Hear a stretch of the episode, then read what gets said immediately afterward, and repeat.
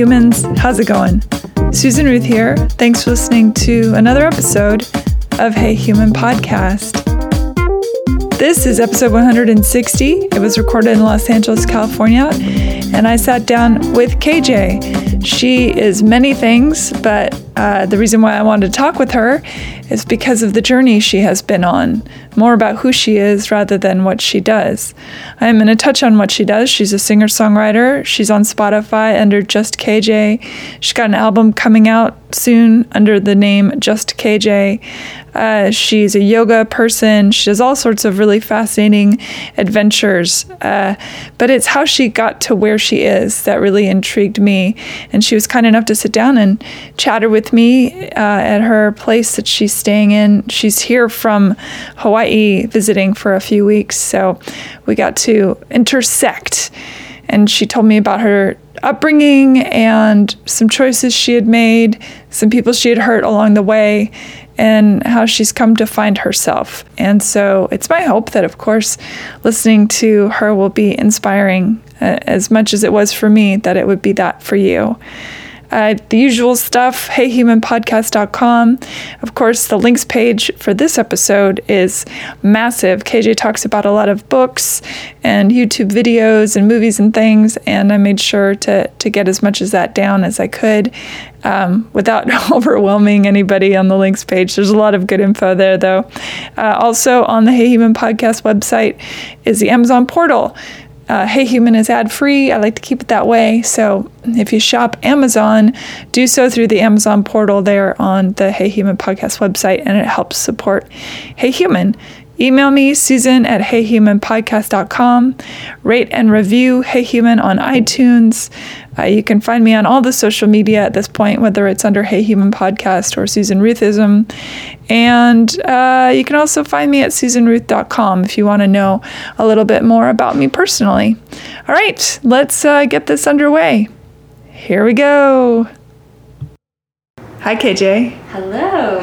Thank you for being on Hey Human. I'm stoked. Thank you. This is a, a nice surprise to uh, see you here in Los Angeles because normally you are in Hawaii. yeah. right? Yes. We, I'm I was trying to remember when we don't really know each other, but we do because we met what three, four years ago, maybe. No, it's actually been. Was it longer? I've been in Hawaii almost six years. No, you haven't. Yes, I have. That's so- insane to me. Yeah, and I I met you. I think the first time I met you was in Key West. It was Key West. Uh, I met you in a pool, I believe. Yeah, um, through our mutual friends, Danny and Megan. Danny and Megan. I yeah, miss them. yeah, they're great. I miss them too. Let's go backwards a little bit. Where are you, Where are you from? What's Um. Well, originally I'm from Maine. Um. I grew up in the middle of the woods basically until I was five or six. okay? The middle of the woods. middle of the woods in Maine. mean? Uh, like we had no neighbors, and my friends were like trees and deer and stuff. I was Okay. definitely So you started super- taking mushrooms at four. Yes, yes. I seriously had no friends because I grew up in the middle of the woods, and my, it was my dad was away for work, so it was my sister and my mom and I in this house, and my mom had a, a preschool in our house, so every like three days a week we had some kids that would come to our house. To socialize you. yeah and they were they went to my mom's preschool so i like didn't even have to leave the house. So i was just like there until i was five or six. My mom actually had to send me to another preschool because i got angry at her giving anyone else attention. How did you behave when you got angry? um i was super sassy You're still pretty sassy. yeah. Yeah. How'd you feel about being shipped off to another preschool or daycare? i actually loved it it was like finally i got to get out of the house Yeah. um Were your parents hippies or are they just like the woods? it's just where my dad grew up Oh, um, okay. well, Maine is beautiful. Yeah, it's um, it's gorgeous for like two months out of the year. And then it's what, snow?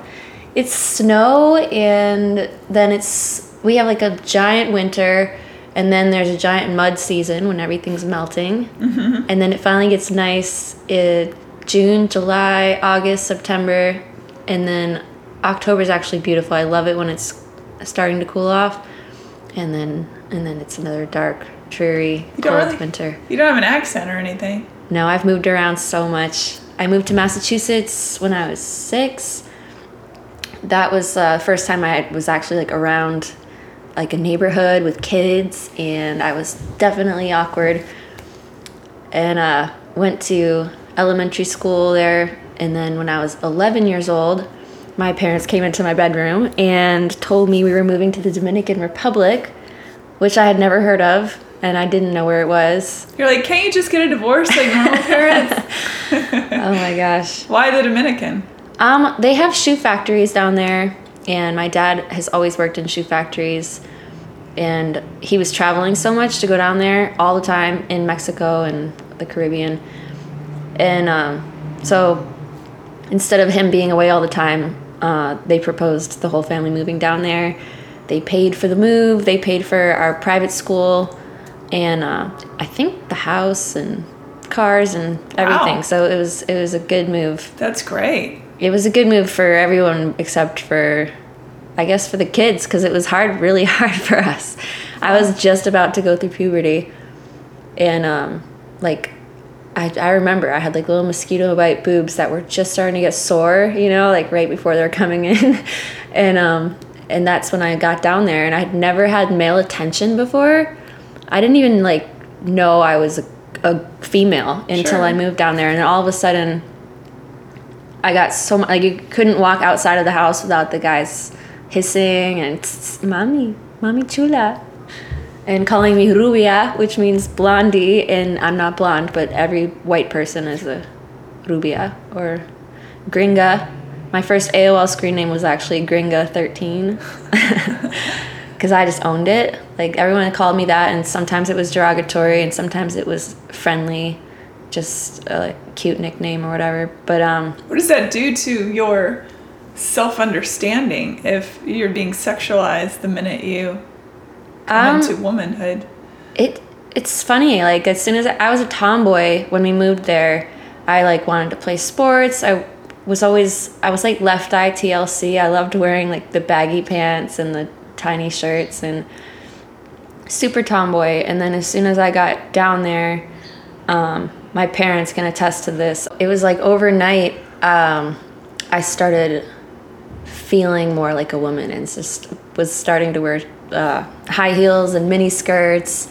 My parents tried to not let me leave the house like that, but I, them trying to discipline me was pretty impossible. Um, Were you a bratty kid? I was definitely a bratty kid. Oh my goodness, I feel bad for them. Where are you in the birth order? I'm the middle child. I have an older sister who's three years older, and she has Asperger's and autism. Like uh, they couldn't actually like diagnose her with something specific. She's very unique. She has growth problems as well, mm. and so immediately when I was like I don't know, five years old, I knew that I was the older sister. Um, and she got made fun of so much. And I've always been kind of spunky and feisty. And that came in handy because uh, I had to defend her a lot in school. Did you get into physical fights? There was times where I hit people. but it was always out of you know out of love for her sure. and um, she'd come home crying all the time and it was so sad to see because she was the sweetest um, but kids are brutal i got i got kicked off the bus once because i punched a boy for making fun of her and i had people coming up to me all the time being like how does it feel to have a sister like that and um and if they were asking like in a sweet genuine way i would just you know, I'm like, I don't know. I've never had another sister. Um, but if they were asking in a mean way, it would really get under my skin. Are you still close? Um, yeah. I mean, we we text. Uh, we don't talk on the phone very much. Um, she lives in Michigan, and she's actually married to um, to a guy named Mark, and her name's Kelly and they live in Michigan and they are the cutest little couple and they have their own set of quirks and they are like a match made in heaven. Oh, that's wonderful. Yeah. Um, nobody, I mean, I think they told my mom that she'd never graduate high school and she graduated college and she's married and lives on her own with her husband. So that it's, they never treated her any different. They just, anytime, like, they, they put her through normal school. She only took a few special classes. Um, and they, every time they did anything for us, like if they bought me a laptop, obviously she got one. Like it was everything was the same. There was no. Isn't that interesting how doctors and probably a, a lot of medicine lump it all together that they would say, this is the limitation we're putting on your child. And how many parents who are in a state of maybe shock hearing that their kid, you know, is different or just not understanding whatever's going on just accepts that. And then as you said you know your parents didn't treat her any differently but many parents without even meaning to but just out of love start treating them or maybe kid glove or, or not thinking oh well they're not going to achieve this so i'm not going to put them through that stress you know to make them feel bad or something. And then you have the other parents who are like well fuck off. I'm just going to expect the best from my child and, and see what happens. And then you know, human beings rise to their occasions if you give them half a fucking chance. It, it frustrates me to no end when I hear medical professionals telling parents what is an impossibility. Such and such defied the odds. It's like, well, who gave them those odds? Is there some bookie that's deciding that your kid isn't going to become something great? Totally. I feel my sister's so I mean, she's a brilliant person, and um, but just autistic, autistic people, you know, they they are really smart and they can be really really good at things, but they just their social skills are not there, and they're they can't.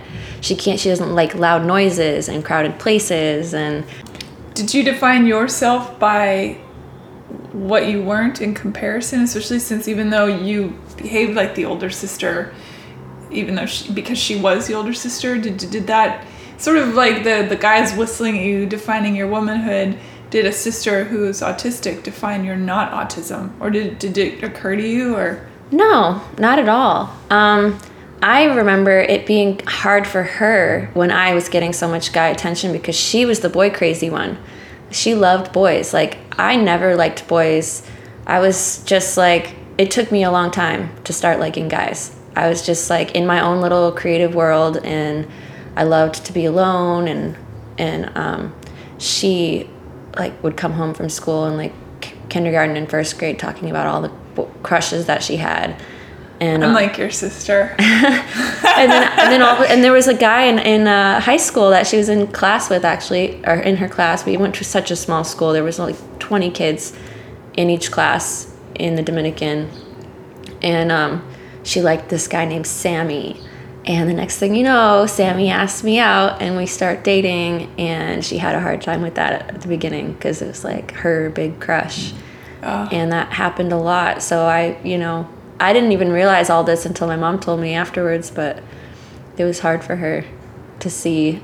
She had a lot of jealousy toward me because I'm the younger sister who was like the first one to have a boyfriend, the first one. I mean, I was it was hard for her to see me doing all the things that she wanted to do but couldn't. Driving a car. We took driver's ed together, and she her motor skills are very. Uh, um, she if she starts laughing, she loses control of her whole body. She just like giggles, like just can't can't do anything when she's laughing. So I took driver's ed with her, and if she started laughing, she just would like let go of the entire vehicle. and yeah, yeah, it was scary. So, so she, she, could did drive not here in LA, her. but not in any place else. yeah, she didn't get her license. I have seen but... some interesting things on the freeway here so far. oh my gosh! People just stop in the middle. They they'll, they'll be going they'll be going the normal speed limit, and then they just decide to stop for no reason. It's very weird anyway. I, I learned how to drive in the Dominican Republic. Like, I mean, I took driver's ed in Maine uh, during the summertime, but like my parents were, I don't understand how they let me do this, but they they gave me my mom's Ford Explorer in high school. I like had just turned 16, and I'm like driving in Santiago, Dominican Republic, which was crazy. There's like tires burning in the streets, cows and chickens everywhere. There's no lanes of traffic. You just kind of get there. and like if like stoplights are just suggestions you, can run right through them and it's very mad maxy sounding yeah there's no rules down there so that's where i learned how to drive and um, i was driving my sister and brother to high school and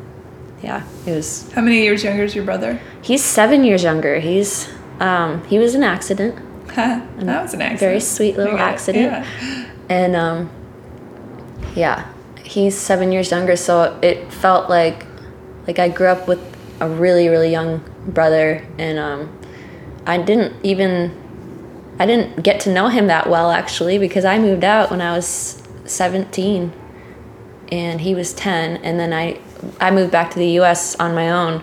My family stayed down there, Was that scary or were you no. all about it? Oh my gosh, I was so ready. I I wanted to leave home and grow up when I was like 10. I was ready. Um but now so now I want to get to know my brother more, but he's busy cuz he's in college and he's doing his own thing. Um so yeah, I don't have a very close relationship with my brother and sister, but I would love to nurture that. They might come back around. Yeah, for Yeah. sure. Just takes time, for sure. So you left home at 17. Your parents were cool with that, or Oh yeah, I went to college because that's what I was told I was supposed to do. um, what'd you study? Um, well, I wanted to do music. I was, I had been writing songs, uh, little ditties on the guitar and singing. I, I wrote poetry, you know, before I can remember. And um, I picked up a guitar that my parents had sitting in the living room in the Dominican. And my dad showed me D, A, and G. That's all you need. Yeah, and the first cut is the deepest. Is the first song I ever learned on the guitar, and that's easy because it's just those three chords back and forth. And um, so I wanted to do music. I went to Berklee College of Music has a five week summer program, and I wanted to go when I was like 14, but I was too afraid. I didn't think I was good enough. And then I saw this Disney movie with Hilary Duff in it. I can't remember what it was called, but she's like a singer, and she, um, it was like a zero to hero story, and just watching that movie made me go online and apply for this program, and I got accepted. And then I had to convince my parents to let me go to Boston for the summer when I was 16 and stay in co ed dorms, which was really fun. and um, so I, I, I did that, and then I kind of, it was great for me because I kind of could, I had a gauge to see where I was compared to everybody else that wanted to go to Berklee. And I definitely was not the best singer.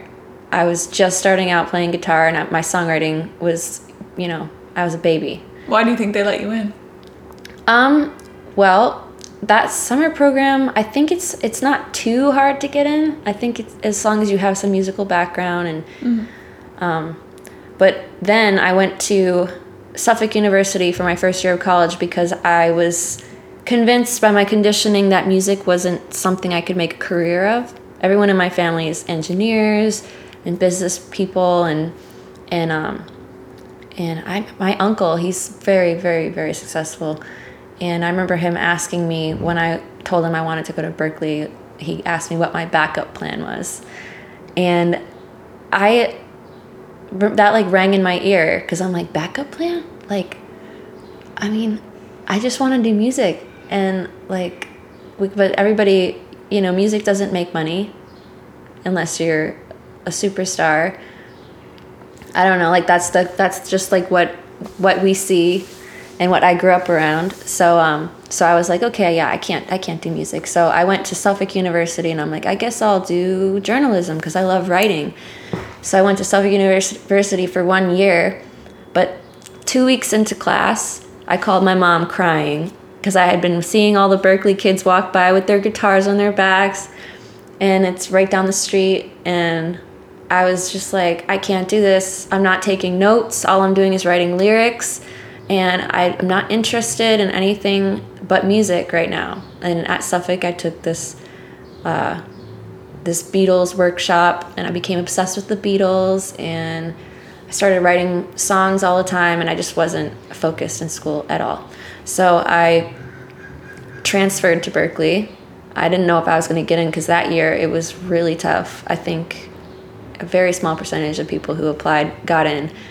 And I went over there all confident, probably played an awful song, uh, singing, playing guitar, uh, one of my original songs. And I to this day don't know what part of that got me in. If it was, hopefully, it was just the package deal because I'm not the best at anything. I'm just like I'm package deal and I believe in myself.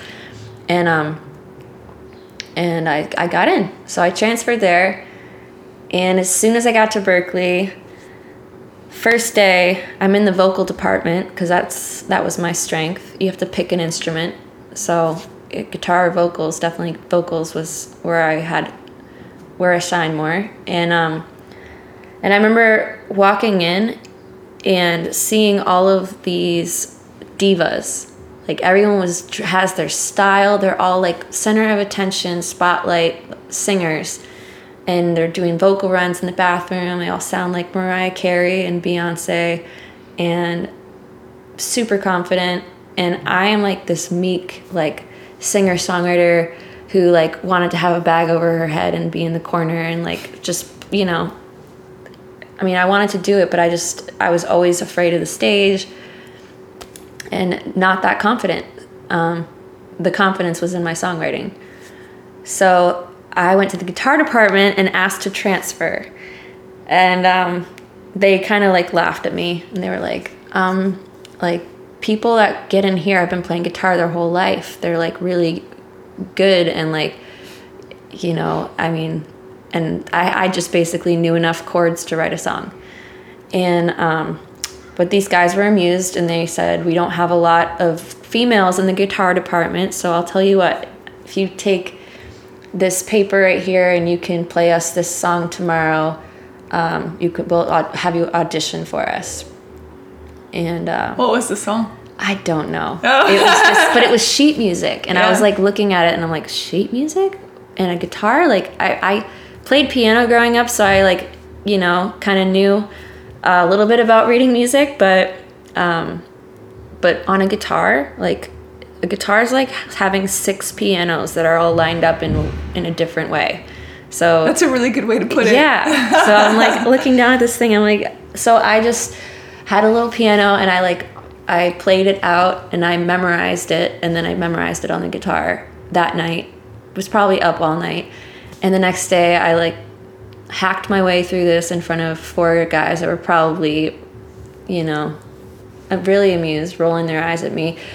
And um, they gave me a break. They said, "Okay, um, I'll tell you what. We'll we'll let you into the guitar department, but you're gonna be level zero, um, and we're gonna put you in you know, beginner classes and you're to have to work really hard and just promise us that you're to work really hard. And I was like, okay. And I left and I was like skipping down the street. I was so excited. And I called my mom and I'm like, going to be a guitar major, guitar focus or whatever I said. And um, it was so hard. I, but I learned so much that year. And I got, I went, I traded in my acoustic guitar for a, uh, an, uh, what was it?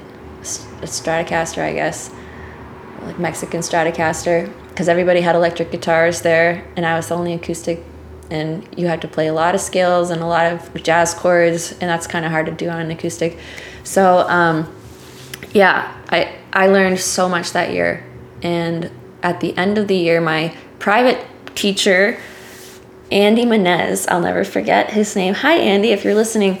Um, he sat me down in his office and he said, oh, Listen, Kimberly, um, I don't know how to say this in a nice way, but um, I guess I'm just trying to say if there's anything else you can do, I would go do that. And it took me a second to process what he had said.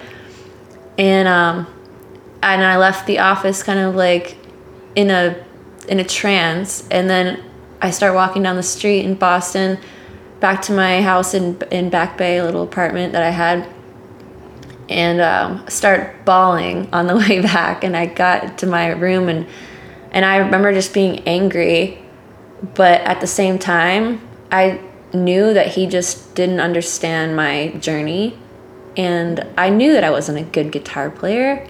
I knew that I wasn't an amazing singer but it was songwriting. That's why that's why I was there. So um, a trip to Nashville that year. How old are you at this point? I was 19 or about to turn 19. I was 18. And um, I took a trip to Nashville with Berklee. They brought down a bunch of kids, two busfuls. That was really fun. uh, we drove down from Boston to Nashville and just spent a week walking around the music industry, watching uh, recording sessions, watching writing sessions, taking tours of studios, and meeting publishers. And it was so eye opening. And everybody was like, I'm going to move to Nashville when I graduate. And I was like, fuck that, I'm moving to Nashville right now. So I, as soon as I got back to Boston, I packed all of my clothes and trash bags, moved.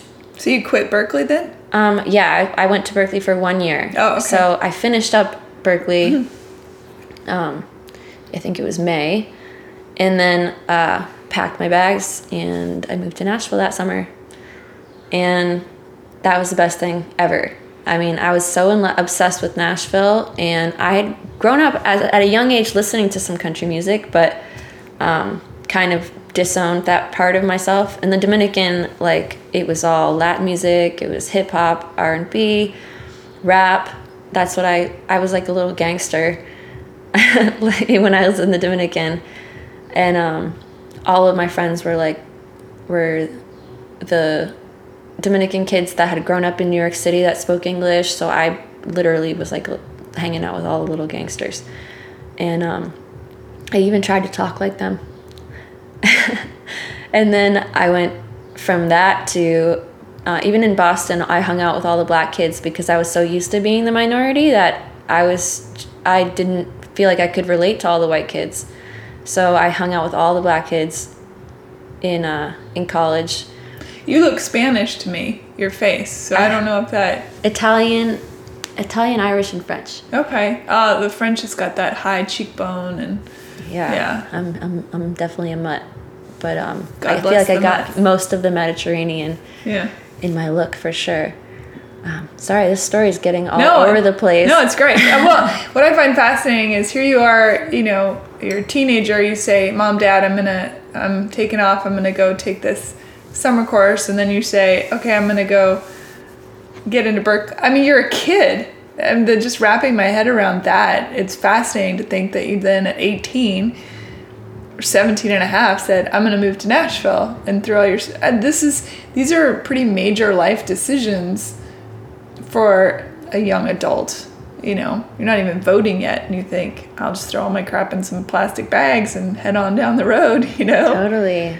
It's pretty extraordinary. we're told, you know, like we're supposed to have it all figured out and know what we want to do and where we want to live and At 18, you know, yeah, yeah. so young. And um and it's frustrating looking back and thinking about all the money that my dad spent for college. I mean, I'm so grateful for it, but if I had taken some time to to live my life a little bit more, I feel like that money could have been used a little bit more wisely. Sure. Yeah. And so um, what happens? You get to Nashville. Is I- it everything you thought it was going to be? Yeah. Oh my gosh. I I transferred to Belmont University because I had to go to school. That was just kind of um what how I was raised. So definitely had to finish school. And plus, I'm lucky. My dad was paying for my school out of pocket. Um, so I went to Belmont, and um, they had just started a songwriting major. So I was a guinea pig for it. I was the first. I think I was the first class to graduate with that. And um, so it's basically a music business degree with the songwriting focus. And so I went from, you know, at Berklee, I was learning technical stuff. I'm learning how to arrange like an orchestra and counterpoint and and harmony class and all, all and it was great. It was it was very helpful, but it wasn't what I wanted to learn. I wanted to craft songs. And um, so when I got to Nashville, it was like it was like an epiphany. I was like, oh my gosh, you can actually make a living writing music. And all these people are weird like me and they want to be behind the scenes. They don't want to be a diva up in the front. Um, songwriters are weird. Like, I felt like I just fit in. I was like, I found my people. It Well, was we're, so nice. we're poets, right? We're we're the weird geeky poetry person in the corner reading books in general. I don't know that all songwriters are like that, but the ones I really like are like that. Totally. So I felt like I had found my people, and um, I went to Belmont for one, or I went. I finished college there, but after my first year, um, I started looking for internships, and I wasn't supposed to yet. I don't think I. I started looking early, and I was just, you know, gonna tell them that I was getting credit for it, but just intern for the experience. I, I was very impatient, and that's been something in my life that I struggle with, but also has gotten me places. So um, I started asking around for internships, and I got one when I was um, I was a junior. I interned for Tom Leis Music, right on Music Row, like a stone's throw away from Belmont University, for Leslie DiPiero, and that was an amazing experience. So I'm interning there and um and For those that don't know, Bob DiPiero, Leslie's Oh, yeah. husband, is a is like ridiculous number one songwriter. Gobs and gobs and gobs of songs. yes oh my goodness Some of the biggest, in fact.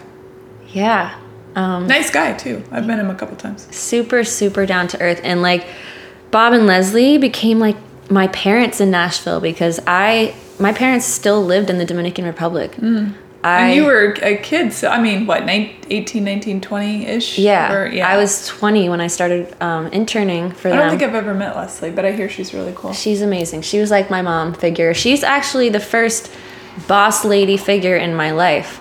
I It's good to have a powerful female role model at that age, definitely, especially in a male dominant industry, right?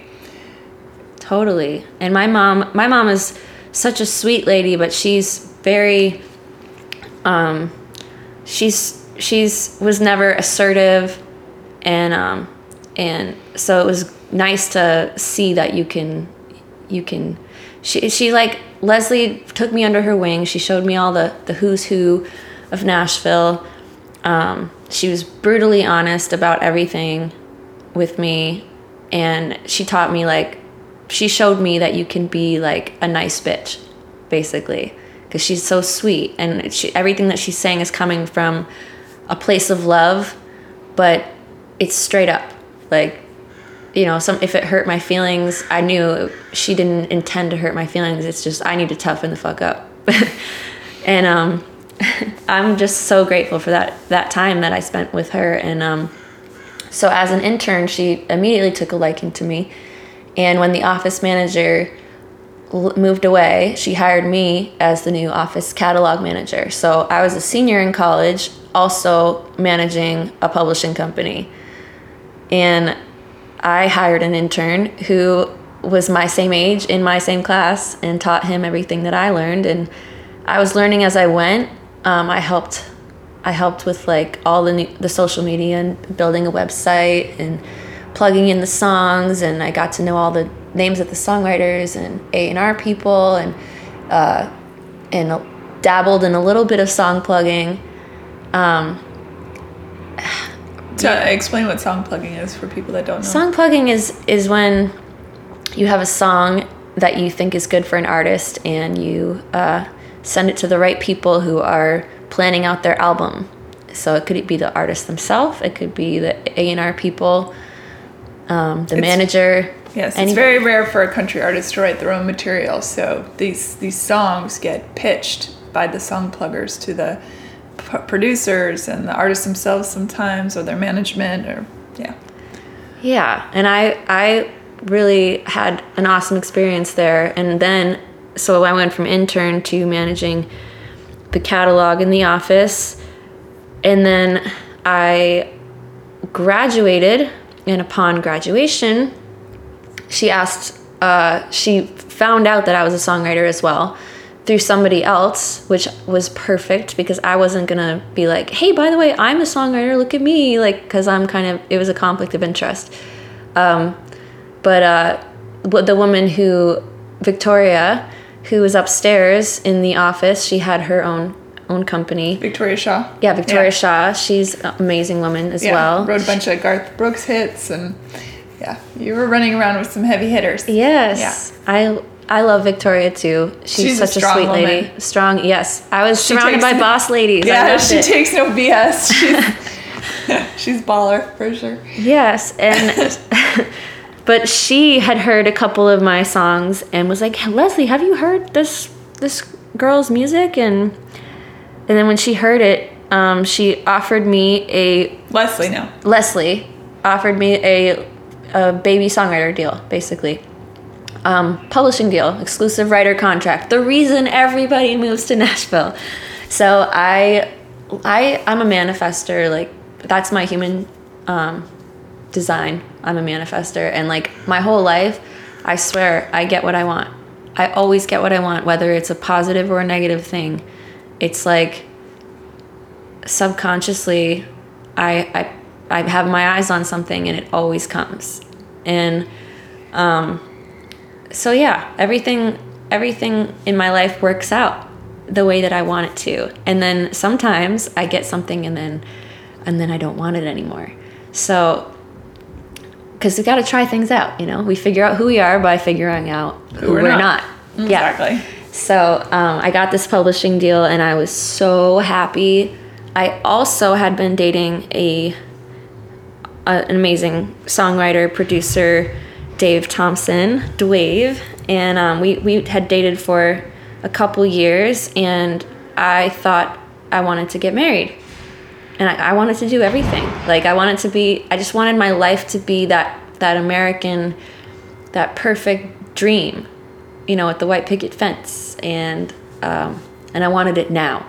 So Ver- Your Veruca Salt. I graduated and I got um, I got proposed to because that's what I wanted, and I got a publishing deal because that's what I wanted. Um, we had bought a house in Nashville because that's what I wanted, and it was. I remember just being in pure bliss that year. Like everything was perfect. I was like floating in the air, just like so happy. 22 ish. 21. 21. No, 21 is when I. Maybe I was 22. Okay, well, 21 or 22. Sure. 22. Let's say 22. So you got married. Yeah, so then I got married. Yeah, and I got married and I signed a publishing deal and I had the house and I had two dogs, white picket fence, home studio.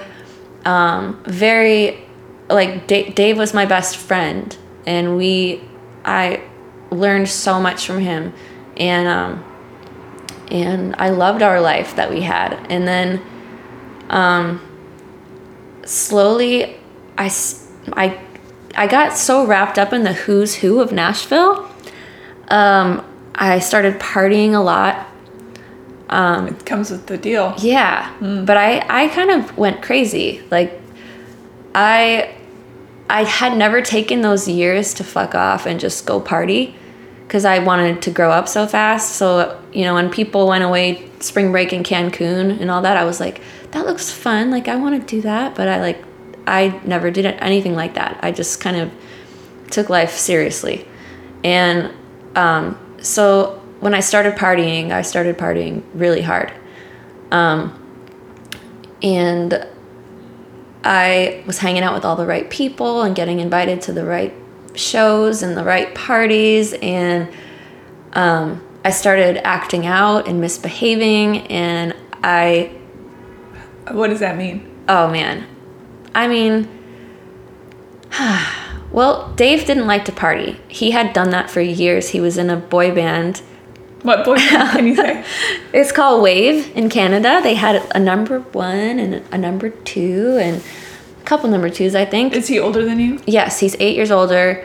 So he had already done all this yes, stuff. he had partied hard for years and was ready to like, you know, work hard. Like where I'm at right now. I like I just want to drink tea and work on my purpose. but um he uh, he wanted to work hard and focus and i was like young party girl just you know entering the music industry at the parties keith urban's there and like uh, miranda lambert and like i'm at parties with all these people reba like I, i'm at a party with reba and like i grew up listening to her as a as a child so all these parties and situations I was in. There was definitely drugs. There was limousines with cocaine, and there was, you know, I was, I was in the perfect place if you want to make it in the music industry.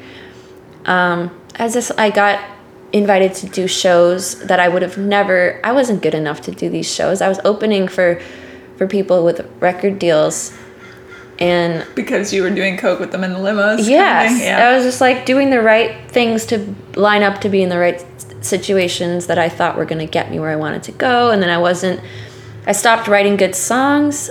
And I, for me, my songs, my good songs are the ones that came from my heart, from like, from my soul, where I was, and I'm just speaking my truth. Those are my good songs. And then here I am in Nashville trying to write the songs that I'm hearing on the radio mm. about trucks and whatever. I just like was trying and the more I try to the more I tried to to to fit that mold, um, the more I lost my soul. And I would turn songs in to Leslie, and she'd be like, "This is great, but this is a KJ song. Like no one else is gonna sing this song. It's this is like, you know, it's, when you were writing cute, from your truth, you mean, or when you were? well, yeah. I mean, So that's an interesting conundrum. When you write your truth, it, it's your truth, and and as a national songwriter, we're supposed to write other people's, not quite truth, yeah. Well, you're, I mean, it's, because it has to be this universal yeah, universal song, so it's got to have vague truth in it, but more vague. Yeah, yeah, Yeah. yeah. yeah. Totally. So how is your marriage handling this? You being in a party girl, your meteor, meteor. I can't say it. The meteor of your self going. Why can't I say that word? Meteoric. That that sounds so know. weird coming out of my mouth. It sounds it's like too wrong word. sophisticated for me. I don't know. yeah. Anyway, the fact that your your pony was hitched to the right horse train. How about that? I don't even know what the hell that means. It doesn't matter. Uh, what was happening? You were coming home late. I mean, what what was going on at home while you were doing this? Well, um, I started living a double life, and I I always felt so connected to a higher power, to my higher self or God or whatever you want to call it. I wrote in my journal all the time. I touched base with myself all the time to make sure that I was doing what felt right to me. And I stopped doing that. um, I I avoided myself and my truth because something didn't feel right and I but I didn't I didn't know what it was and I didn't want to face it because I would, had already built this life. And And your ego was probably feeling awesome. yeah. Oh totally. My ego was feeling great. Um, but uh, I I lost my soul in Nashville. Holy shit. Like I really did.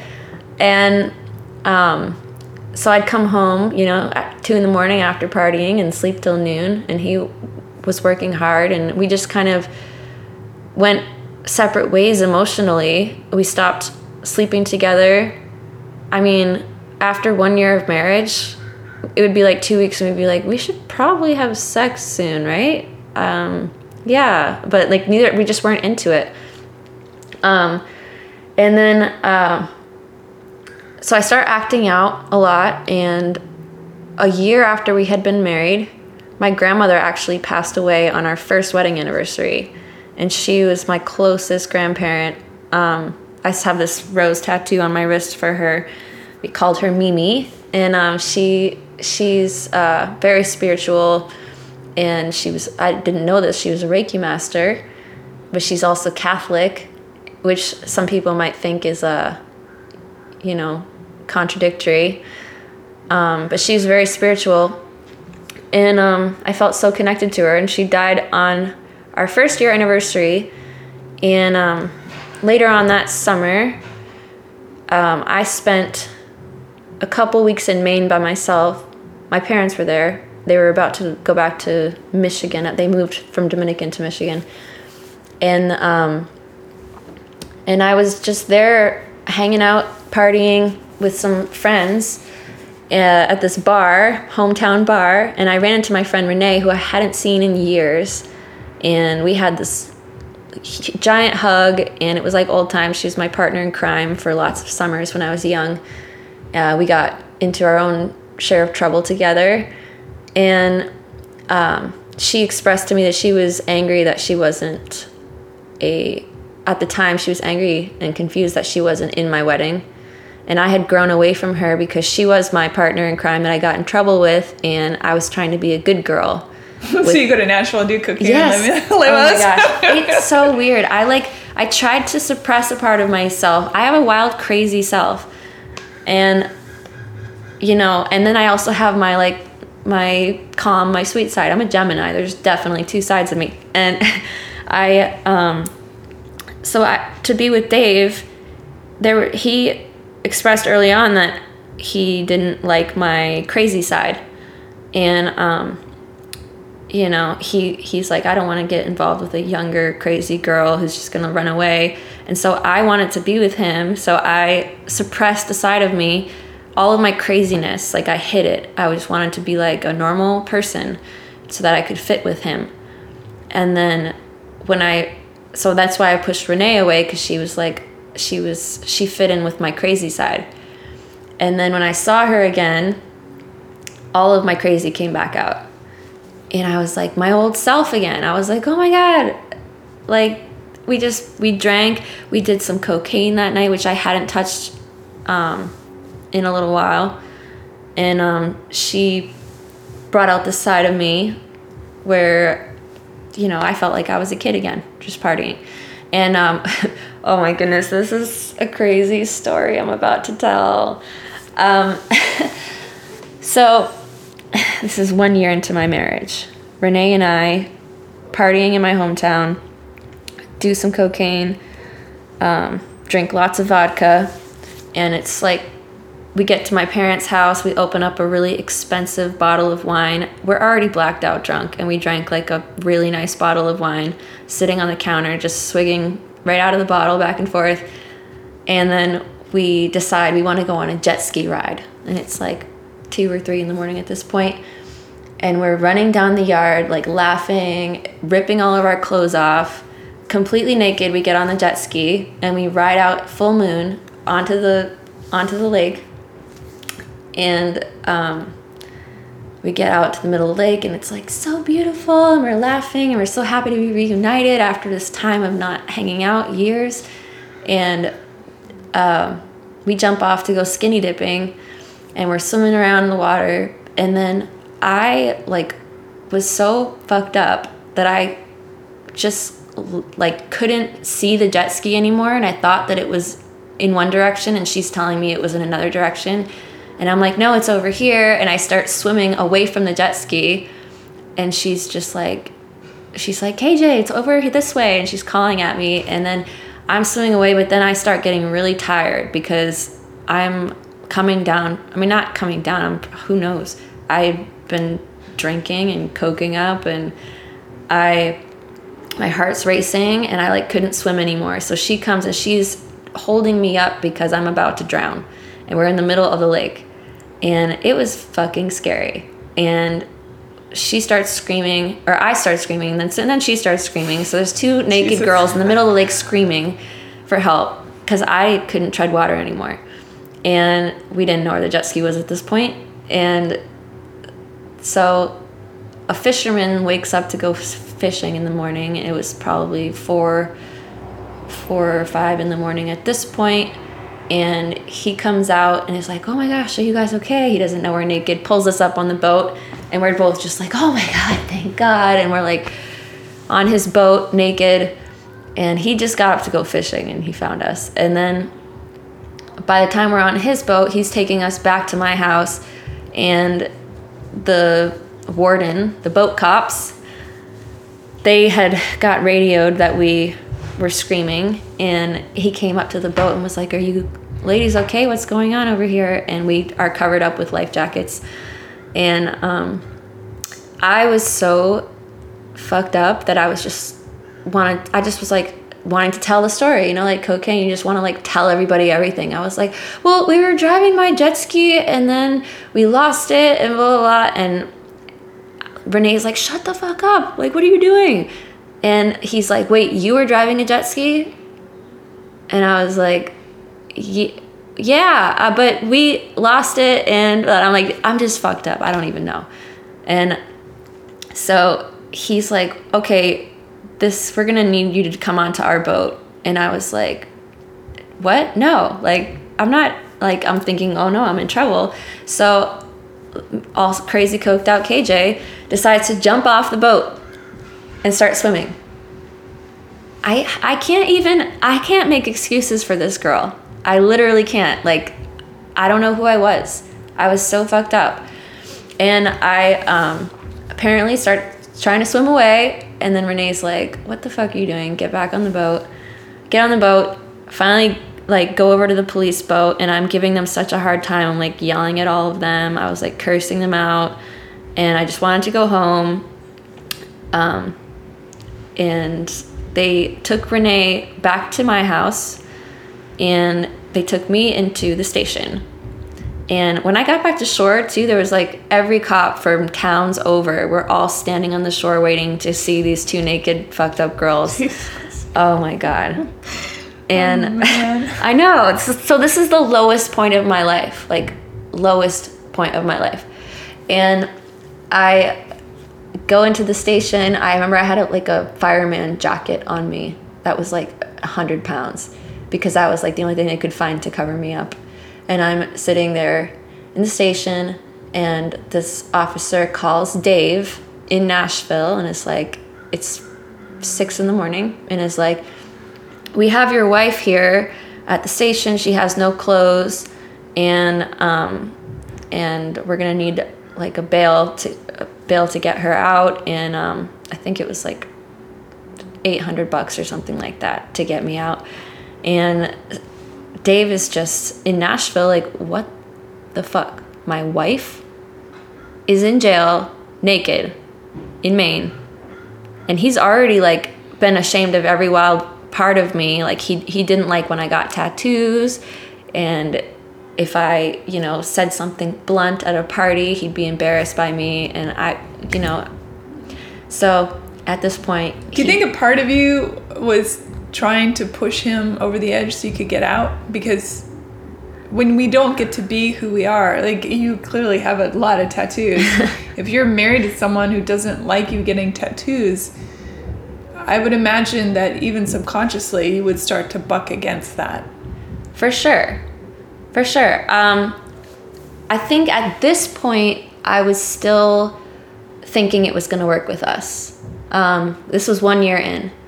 But this is the turning point. This day was the turning point. Was my mom shows up at the station at eight o'clock in the morning. She told me that I looked like the girl from The Exorcist because I had been crying and I had like black mascara all around my eyes and I was fucked up. I hadn't slept and I was probably still drunk, still coked out, almost drowned. And like, I looked like a drowned rat exorcist girl.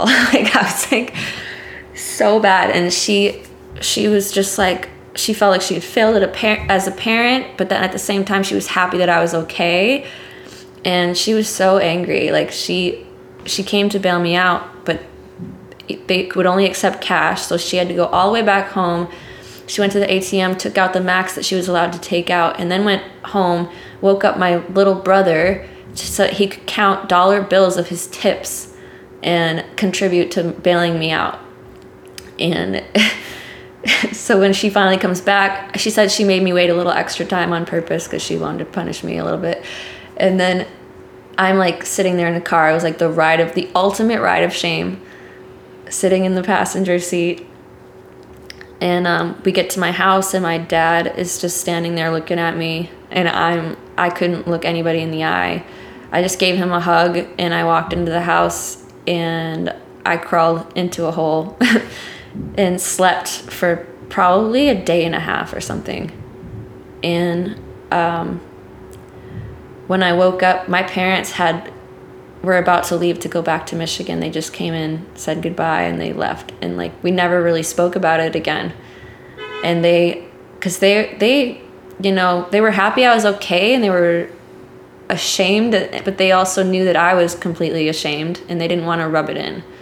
So, um, I spent two or three days in that house, just like trying to collect myself and like figure out what was going on with me. Why would I act out that way? Um, why wasn't I really happy deep down and like like like it felt so good to be reconnected with my friend Renee even though she was like a bad influence. She was always the one that brought out that crazy side of me. And um, but I missed that side of me and that was the that was like when I got a taste of that side of me, I was like, "Oh my god." Like I know that it got me in trouble, but like this is a part of who I am. I like to I like to party. I like to try new things and I like to act out and I like to you know to just be crazy sometimes and be wild. And um, I wasn't allowed to do that for so long. So when that happened, um, I this is another awful part of the story that Dave doesn't know, and here it is. Um, I, a few days later, um, was hanging out in town in my hometown in Maine and ran into a guy that I'd hooked up with when I was like 18 years old, and we had some amazing chemistry, but we hooked up one time and never again. And I ran into him at the bar, and Dave and I had not touched each other in so long. Dave, he was such an amazing guy, but he didn't give me compliments and he didn't you know we didn't have a strong physical connection i didn't feel like he was in love with me and um, was he in love with you or was that just something he, that you i felt? think we both kind of it worked. We were friends and it worked. It was like a business relationship you know what i mean? It, it worked. Um, but we weren't in love with each other.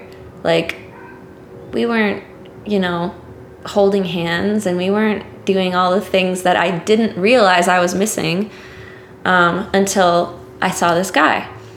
And this is three days after the awful jet ski incident. And I saw him and he listened to, I poured out my heart and soul to this guy.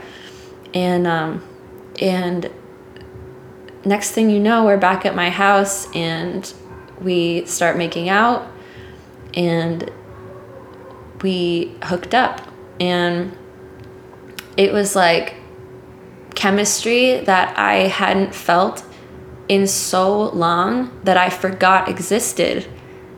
And so cheating on Dave a year into our marriage flipped my world upside down, made me realize that I was settling for something that I mean I, I couldn't live without without that chemistry that I had felt with this person. I couldn't I was like, fuck.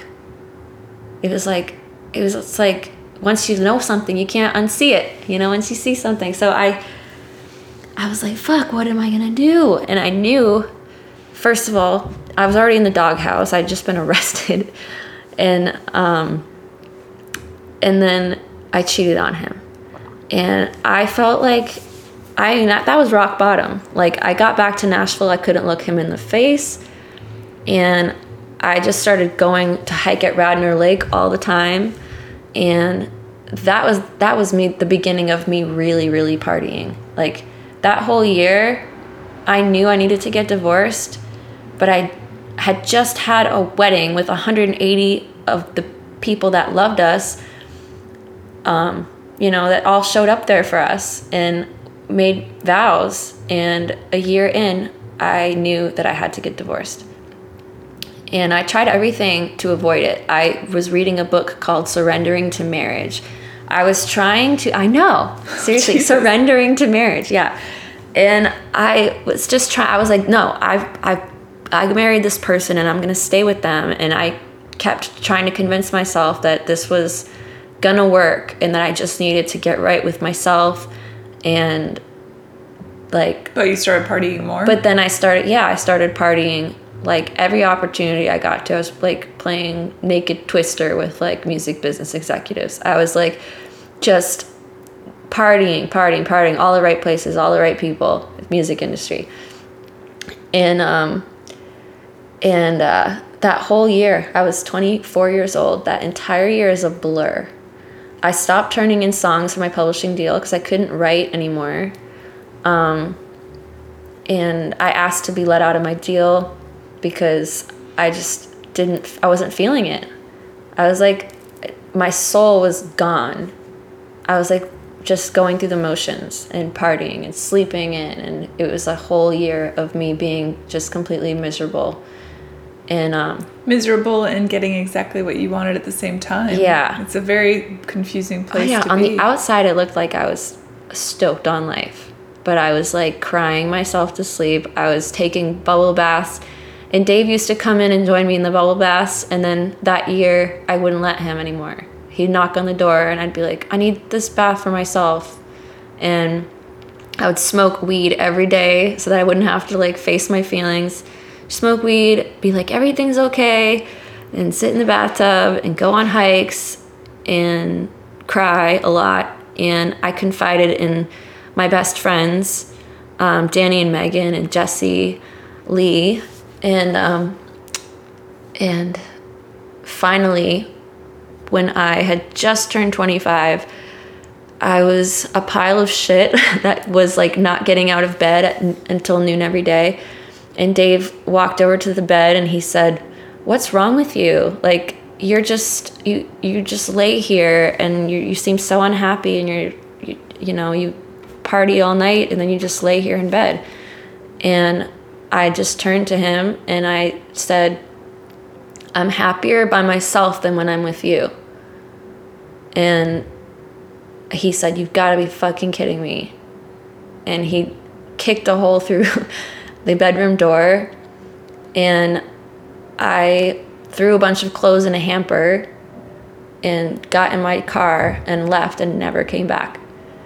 And I went to Danny's house, Danny Myrick's house, and um, I stayed in his guest bedroom and I cried for a week. But it was like at the same time I felt so relieved because it was the first time I had really like spoken my truth and stood up for my soul. And so it was like the tears I was crying were for Dave and for hurting him and for hurting I mean, you know, my my my parents spending 30 grand on our wedding, that was one thing. But like that's just money. But like the what hurt the most was hurting Dave hurting his family, um, you know, and bringing everybody on this journey and then letting everyone down. And because I'm the one who facilitated everything. I wanted to get married. I planned the whole thing. And then I, and then I was like, not happy. And so that was the hardest part. My ego was fucking destroyed, non existent. I was like, I sabotaged my publishing deal, which just wasn't a good fit for me in hindsight. And so I, I don't I didn't give Leslie enough gratitude either. I mean, I, I left feeling bitter about it, and all she was trying to do was help me. But I just felt hin- like my creativity was hindered, and I like couldn't be myself, and it just wasn't a right fit. I'm not a commercial songwriter. I mean, I, I write my own songs and I write some pretty commercial songs, but that's not like being a commercial songwriter is not for me. And it's a different mindset for sure. yeah. And um so anyways, this whole that was my divorce. 25, 25 years old. I stayed with him for an extra year. Um, he's Canadian. Um, so we stayed married because he had built this life in Nashville and would have had to go back to Canada if I divorced him. And I was, I still love, love him as a person and care about him. And of course, didn't want to hurt him anymore. Um, I didn't ask for a penny. I just like, like left the house to him, and he didn't want to split up the dogs. We had two really cute dogs, and they're still together, brother and sister. And he has them, and they're I miss them a lot. Um, but yeah, that whole chapter of my life I left behind and I uh, went out to Hawaii to find some healing. You had friends there, or you just said that? my friend Renee, the the one, the jet ski Renee, she happened to live out in Hawaii. She moved out there to to train dolphins. She went to school for uh, marine biology, and uh, she found fell in love. And she had been there for a couple of years. And she's like, "You have to come out. You'll love it so much." Were you worried about that? If she was jet ski Renee? No, you would- because I was ready for that. I was you ready, ready for to party an escape. more, or yeah, Oh, I see. Okay. yeah. I was I was ready to escape. Like, I just had heavy feelings about this divorce, but then I also felt free to be myself again for the first time. I was like just happy to be free to do whatever I want and nobody to answer to. And I didn't have a publisher and I didn't have, I, I went, I started waiting tables again. And In that Hawaii? first, in Nashville? first in Nashville so I could save money to go to Hawaii. Um, but that was crazy because I went from like partying with all these people and having a publishing deal to waiting on them. So like Surreal. certain people would come in and they're like, "Oh, you work here now?" And I'm like, "Yeah, hi. Like, can I get you a drink?" Like, and, And what's I just strange swallowed my about pride. that too, of course, is the ego is so fragile in Nashville that to go from the party girl to suddenly the serving girl, it they paint you into this corner that you will not escape from. It seems, you know. Yeah, totally. Um, That must have been so weird. It was, but I at the same time, I'm resilient and like I know the difference between internal and external power. And But they might not. no, they don't and I don't care. I don't care. Honestly, Yeah. after that experience in Nashville, money m- like financial success and commercial success does not impress me Right. at all. Like I've seen it Well, all. it's I've not seen the that biggest impressive. the biggest losers in the world Exactly. that have all this money and have all these hit songs and stuff like that are just act are just And they're losers. miserable. and they're like empty. well, loser, loser is a that's a Sorry. judgment call, but it's certainly Yes. they are they are empty and and some soul- of them, Yeah, and then some of them are, some of them are so people. some of them are wholehearted and amazing Yeah, and deserve everything that they Absolutely. have. Absolutely, you know, I mean, we all deserve what we have. But absolute power corrupts absolutely. Very few people um, can avoid the trap of the ego. Yeah, I mean, even in regular life, it's extraordinarily difficult to avoid our egos. They- They're they're waiting at the door the minute you wake up. Are you, are you up? You piece of shit, or are you up? You're so awesome. You're better than everyone. Are you up? You know what I mean? It's it's that constant annoying. yeah, voice. that voice in your head, which I finally learned the difference. You know, it took a really long time, um, and um, yeah, I I've been reading all these books about it. That book, uh, "Breaking the Habit of Being Yourself" by Joe Dispenza. That book saved my life a few years ago. I was going through, I think it was four years ago. I read this book while I was going through an awful breakup. Asshole I dated after Dave. Um, oh man. I'll put it on the links page. For sure. so what happened when you got to Hawaii?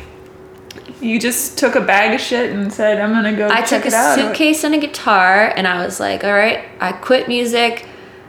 Getting to Hawaii made me see Nashville from the outside in, and I realized that I had been living in this bubble. And I thought I would never leave Nashville. I thought that was my life. Like all of my friends were in the music industry. My ex-husband was in the music industry. So my whole life, everything I talked about and everything I lived for five years straight was music industry.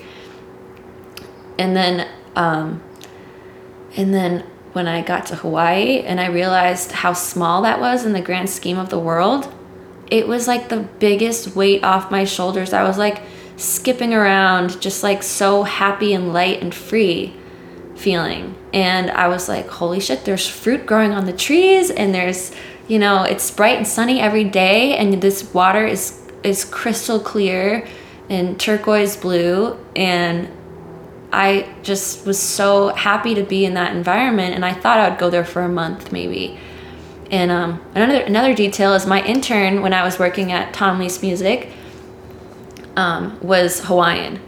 And so he was another reason for me to go visit Hawaii. So when I first got to Hawaii, I went to Honolulu for two weeks and I stayed with him and his family and his I shared uh, the downstairs basement with his 88 year old Filipino grandmother who barely spoke any English and she was so sweet and um, she'd like make me food all the time. I'd be like hungover and she'd come put a cheeseburger next to me like in bed. And I'm like um looking at it like I'm gonna puke and she's just like no you eat you eat eat.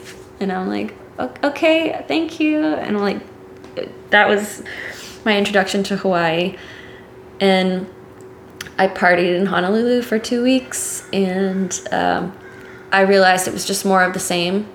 Like it was just another city, and I wanted something different. Um, so I went to the Big Island to go visit my friend Renee.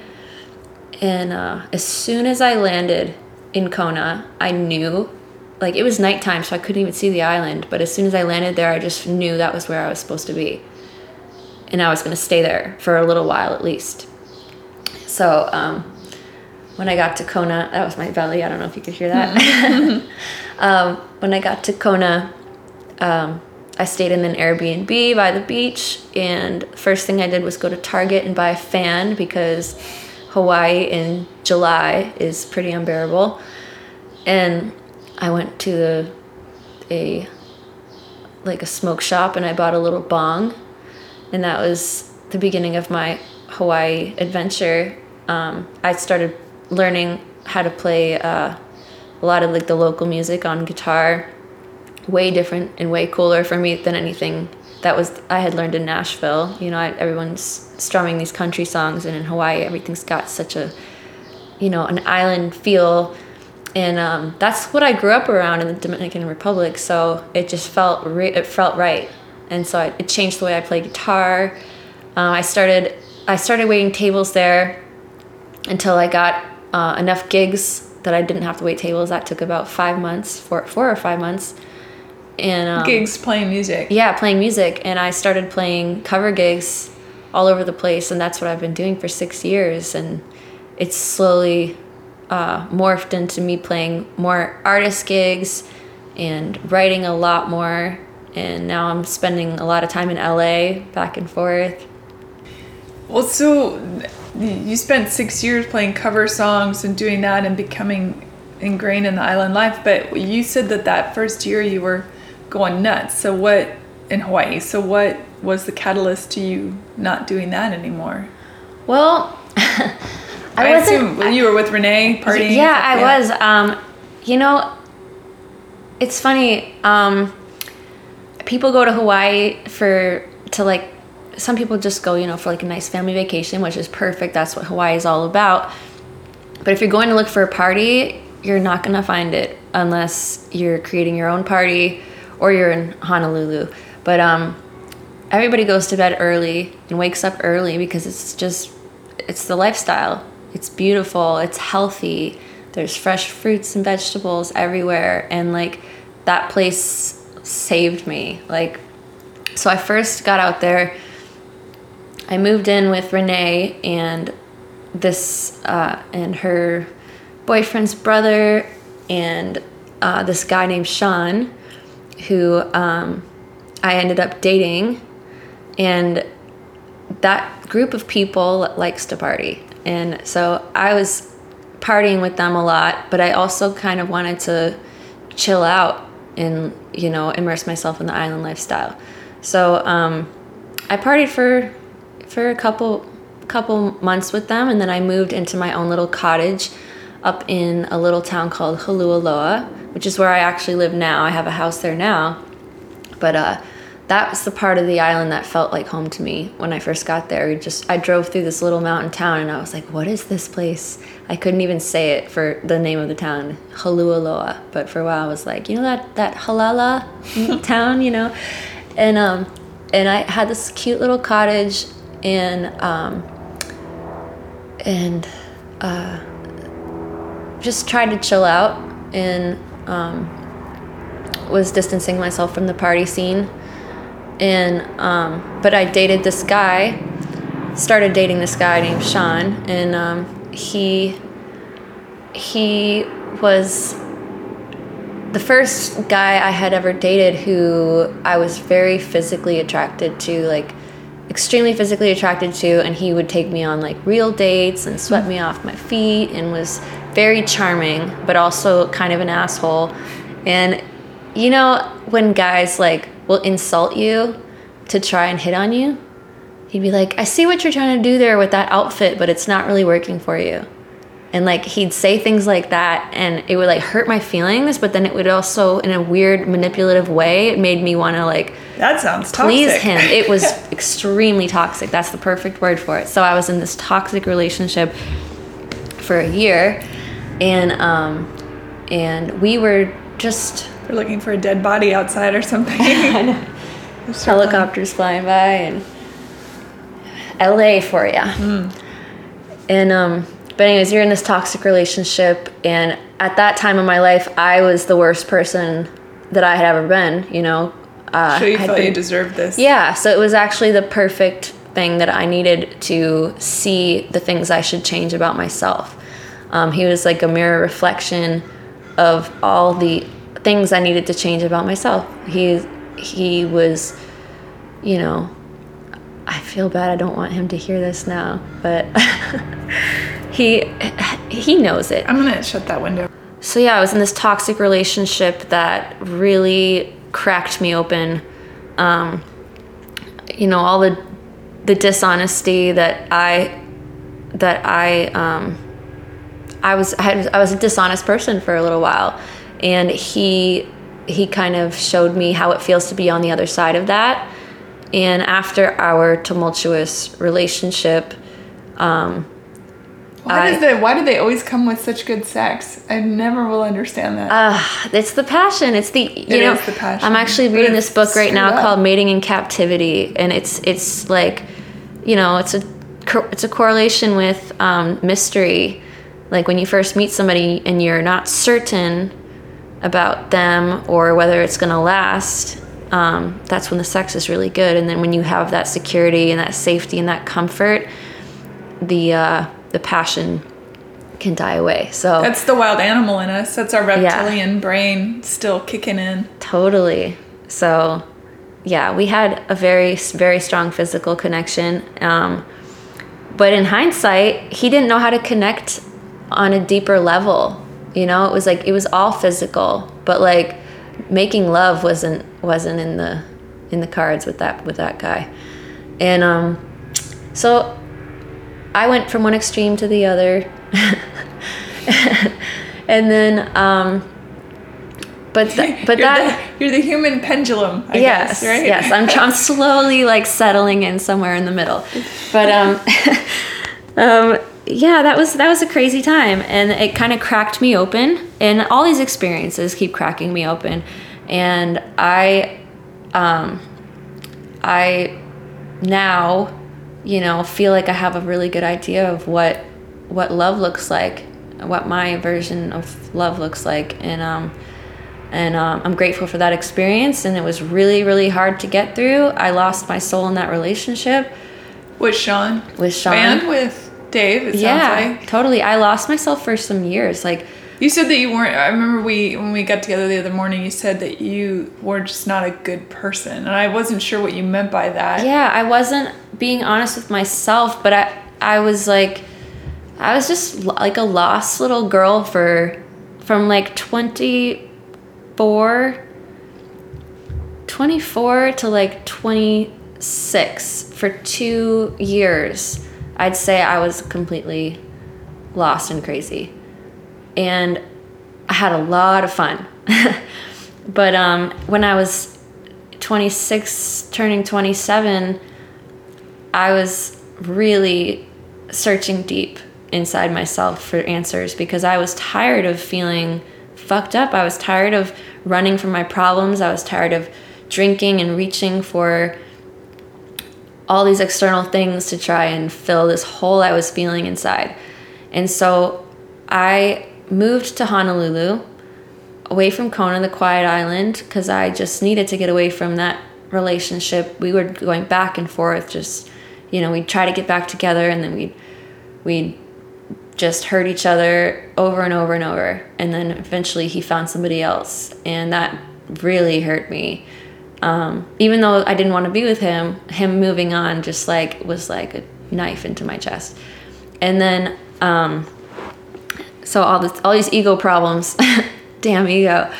And then, uh, that's when I moved to Honolulu and I basically quit drinking. I didn't have any friends there, so I was forced to go inward. And I um, ate, ate very lightly. I was almost fasting sometimes just because I felt like I didn't want food and um, and my brain was clearer when I didn't eat and drink and I found myself in a new way after I read that book, uh, Breaking the Habit of Being Yourself by Joe Dispenza. There's a chart in that book that had, you know, um, when you're when you your thoughts and your feelings and your actions are all aligned, that's when you're an aligned person, you know, and that's when you're able to manifest and you're able to, you know, move move along smoothly. And um, I had never thought like seen that before. I'd never thought about that. I've never like I remember watching The Secret with an ex boyfriend when I was younger, and he was so into it, and I didn't get it. I was like, I don't understand any of this, and I just wasn't ready. And when I read this book, there's a million books with the same concept, you know, but this was the one that resonated with me, and I was like, oh, okay, like I would read the, a chapter and then I would journal about it and I was like I wanted to get it. Like I was so I was ready for anything. So I really wanted to understand this. So I'd read pages over and over and just until I got it. And then um and that completely changed me those 6 months in Honolulu. Um I stopped I mean I played some gigs, but I got my real estate license because you know, my whole life blew up in my face, I was just like, like maybe music's not gonna be, you know, what's gonna make me money, and maybe I should get my real estate license. And I'm a smart girl. I've always been book smart. I got my real estate license like that. It just, I I read the books and took the test and passed on the first try, and I start I got a job selling timeshare, which I didn't want to do, but I just had like a basically a free in to this company in uh, Honolulu. And so I just took it because it was like right there in front of me. And I hated it. And I felt like a slimy salesperson. And that's just not who I am. And I wasn't good at, I mean, I sold a few of them and I didn't feel good about them. And I'm the kind of person that just wants to give you the facts. And if I don't think it's for you, I'm going to be honest. Like there was some old couples that came in and I was like, you know, guys, like have you ever seen Airbnb?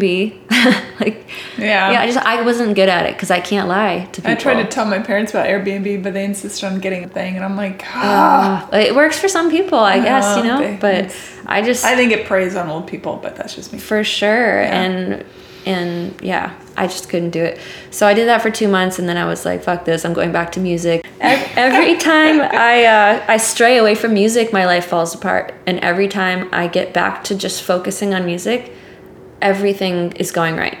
It's so crazy when you just focus on your passion and your contribution to the world and what what lights you up. And like I don't think about money. I don't think about because it's anything. not I know it's so cliche to say that nowadays, but it's really not what's important. Yes, it's nice to have health care and a roof over your head and food. Obviously the basics are important. But the idea of what does richness mean? What does success mean? And I think that we are sold a bill, bill of goods that richness means, you know, the fast car in the driveway and the 8 million rooms in the house and all that. But I think that I've been in billionaires' homes. There's a, a chill in the air. I've been in homes where people have maybe making $35,000 a year and it just feels like a house of love and there's art and music flowing and things like that. So i don't think money is the thing. No it's not. And and it's funny too like the less i stress about money and focus on music the money just comes. Right. Because you've you've changed your relationship with it. Totally. It's it's sort of like dating. If you like a guy and you're constantly calling him and texting him or whatever, the guy's not going to be that interested in you probably because it's just not how it works, right? Just like when guys are cramming down your throat, you're like, eh, not so much. No, if you're out looking for dudes all the time, you're not going to find them. Right. You just have and to this, focus I, on I feel like money is just like that. Money is just like any relationship that if you're constantly obsessed with it, it's going to be more of the elusive yeti, you know? Totally. I know there's probably a ton of people going, that's a bunch of woo woo bullshit. But I, uh, for me, it works that way. I feel like it's like the law of attraction kind of thing. If you yeah. if you focus on what you uh, focus on on your lacks, on your lack, then you know you're just emphasizing it. And mm. if you can just focus on the feeling of having it, like like the feeling of having the money and being okay and having everything that you need, then um, then you'll attract more. Yeah. I believe that very much so. For sure. So where were we? Well, well, I mean, so I think we're coming to the to where you are now. So you started Yeah, oh, yoga. Okay, so that same time that I moved to Honolulu, this is a very important thing. Um, that summer changed my life because I, you know, I read the books, I just quit drinking, I just became like healthy. I I committed to fixing myself. Like rock bottom. I have I've hit so many rock bottoms and somehow still just been like, fuck it, toast, like cheers, you know, just just drinking to it. And I I'm like, okay, I'm so done with being here on the bottom. Like I want to I'm I'm done. Like I need to I need I need to fix myself. I need I want to feel better. Like I genuinely was done. And I surrendered to you know I was like on my knees. I was like praying and I like I've never you know, I don't believe in like the the Christian the Christian you know religion necessarily. I was raised Catholic with all that guilt and shame. Um, but I um, I believe in a higher power and I believe in my higher self and the higher consciousness and spirit and um, and so I, I came to this point where I was just praying and I was like, I I have nothing left. Like I am I don't know who I am anymore. I I was starting all over, you know, in this new city in Honolulu. And um, my friend had introduced me to yoga because I was a pile of shit crying on his floor. Um, my birthday, it was my 27th birthday, I think. Yeah, 27th birthday. And uh, the he we both woke up hungover after a crazy ass party super fun party. We like all microdosed on mushrooms and had a big pool party and everyone was naked and it was i mean so partying is not wrong i want to say that because that part of myself that you know i've that crazy part of me that i tried to hinder and and push away that's a part of me that i love and enjoy and i've found my tribe of people who also love and enjoy that in a way that we're not betraying ourselves you found the balance to it. yeah like we can party in a in a way that's like aligned with ourselves and loving and i have so many amazing friends and we don't we're not judging each other we're just like we're all having an amazing time, but nobody's cheating on anybody and nobody's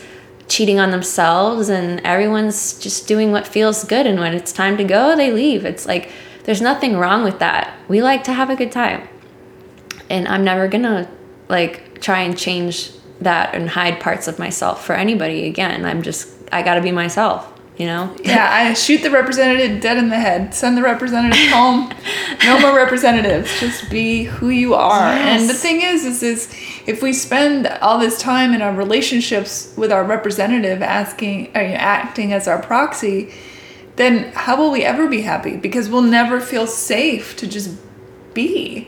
Because you're always waiting for, oh my God, this is the day that I do this and the other person decides they don't love me. Well, just do who you are from the get go. If that person decides that you're not the one they want to love, great. You've not wasted anyone's time, especially your own.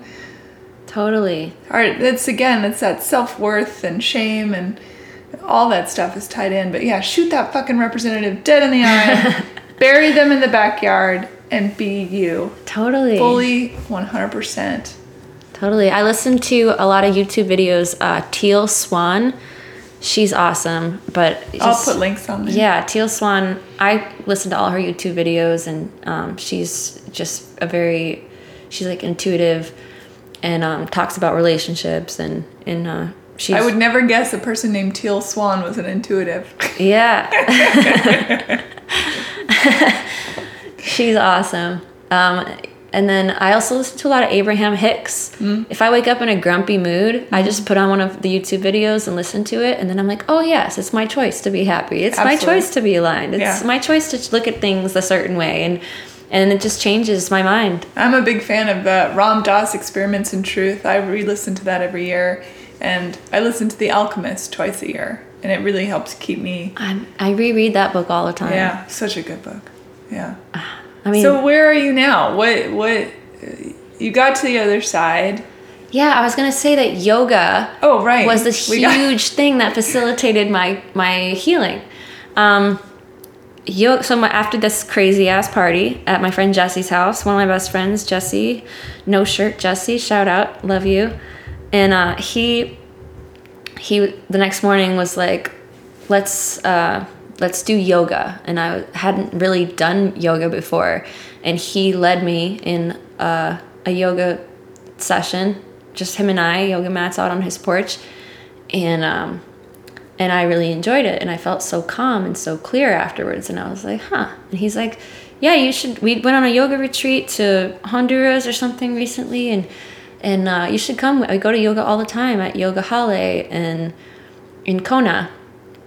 And so I started going to yoga regularly and realizing that every time I went to yoga, it was the only time I felt okay. And because I had been going through this awful breakup where we were being mean to each other, and um, it was the only time where I, I wasn't really thinking about it very much, and I was feeling okay, and I was feeling clear, and I wasn't crying. I mean, there were definitely some some upward tears in my downward dog, but but like I uh, I felt so, such clarity after doing yoga that I started becoming obsessed with it. I did it every single day, sometimes twice a day. And uh, when I moved to Honolulu, I went to hot yoga a couple, like three times a week, and I did regular yoga in my apartment, which was hot yoga because it was the summer in Hawaii.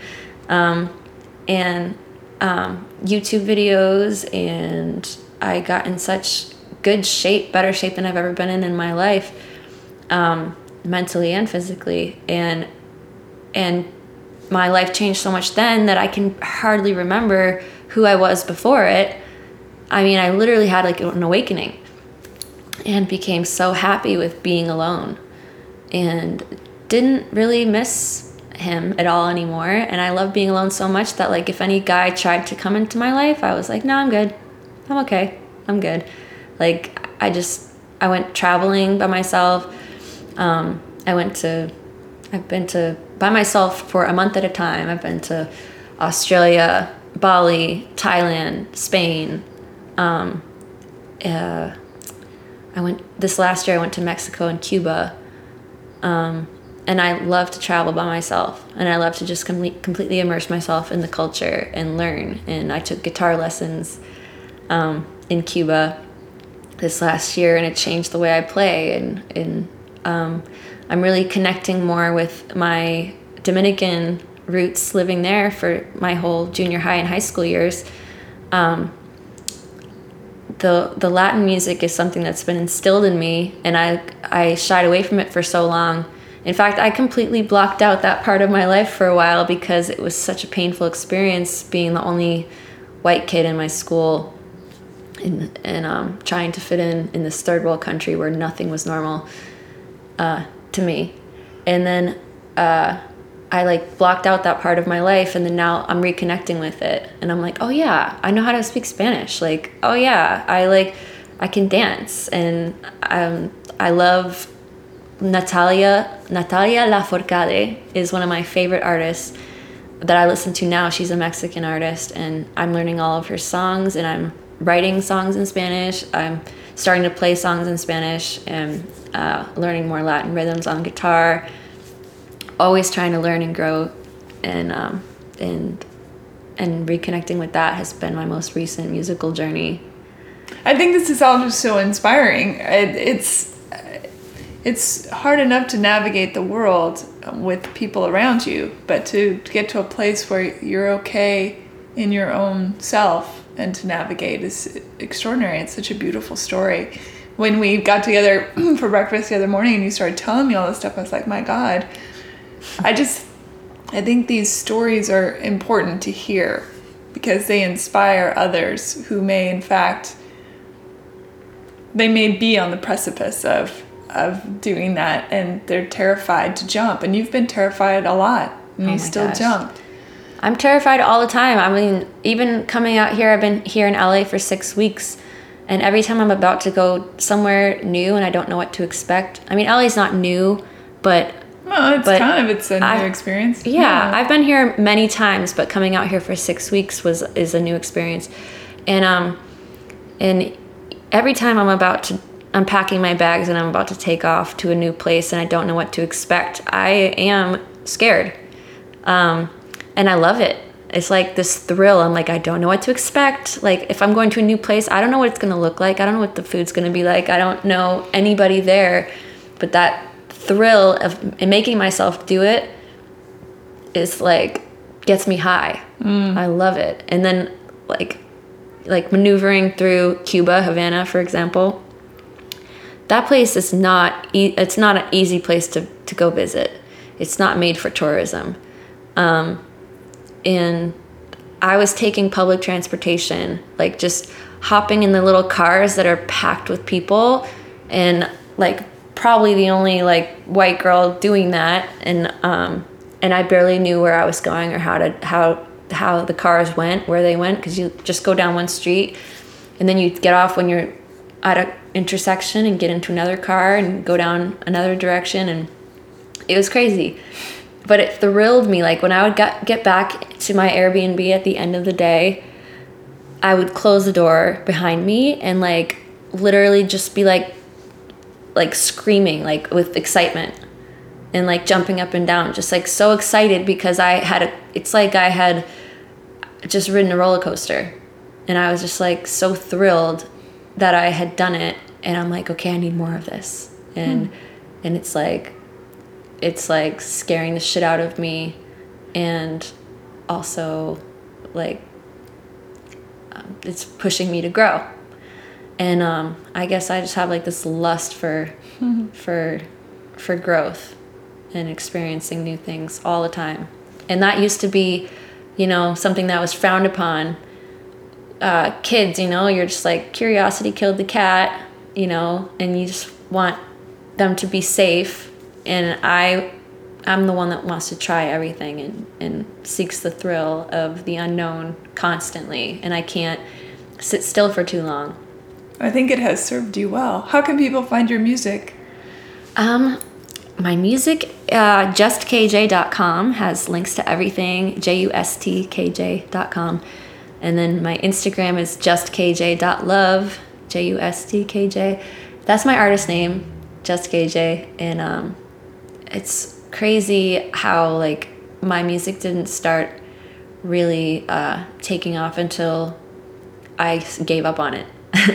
it's like once the pressure was off and I was like, fuck this, I'm not doing music anymore. And then I just start doing it for myself and doing it for fun. That's when the best songs started coming. Returning to truth every time. Yeah.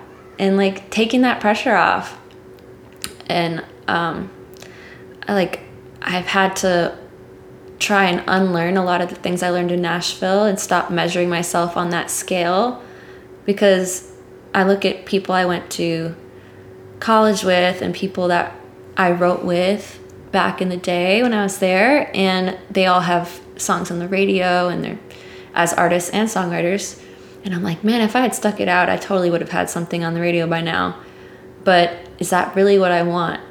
No. So why am I comparing myself to these people? Like I can't, you know, I don't I don't care if people think like, "Oh, she gave up and she left." Because I've gained way more than I ever would have staying there. I would argue that, and I say this all the time, you expanded. Uh, That there's a, a strange thing that I think people who are used to doing the same thing, they've, they're single minded in their focus and, and they're, they're doing something, they're doing it well, and that's going to serve them their whole life.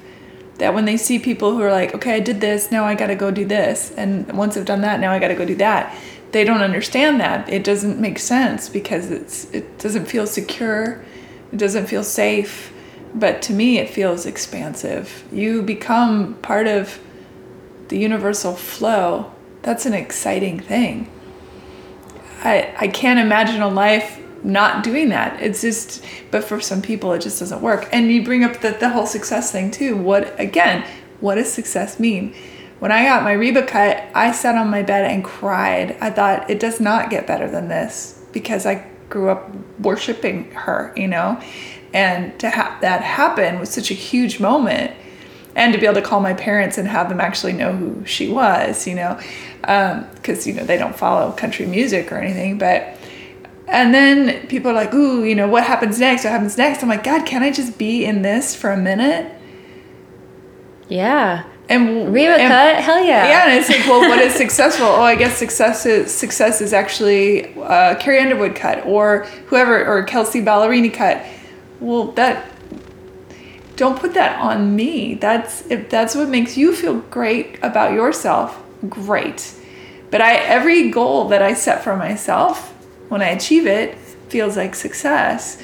But man, there's sure a lot of voices telling you that that's not enough. We have to be and I talk about this all the time. We have to be the gatekeepers. We have to, for ourselves, we have to be the dominion of ourselves. Nobody gets to tell you, nobody gets to look at KJ and say, this is your story, this is what you should or shouldn't do. How would that ever work for you? Yeah. I mean, if if you felt like your wings were clips, it seems to me that you'd be looking around the house looking for anything to tape to you to get yourself out the window again, you know? So I, that whole idea of the word success, it always, uh, it makes me a little.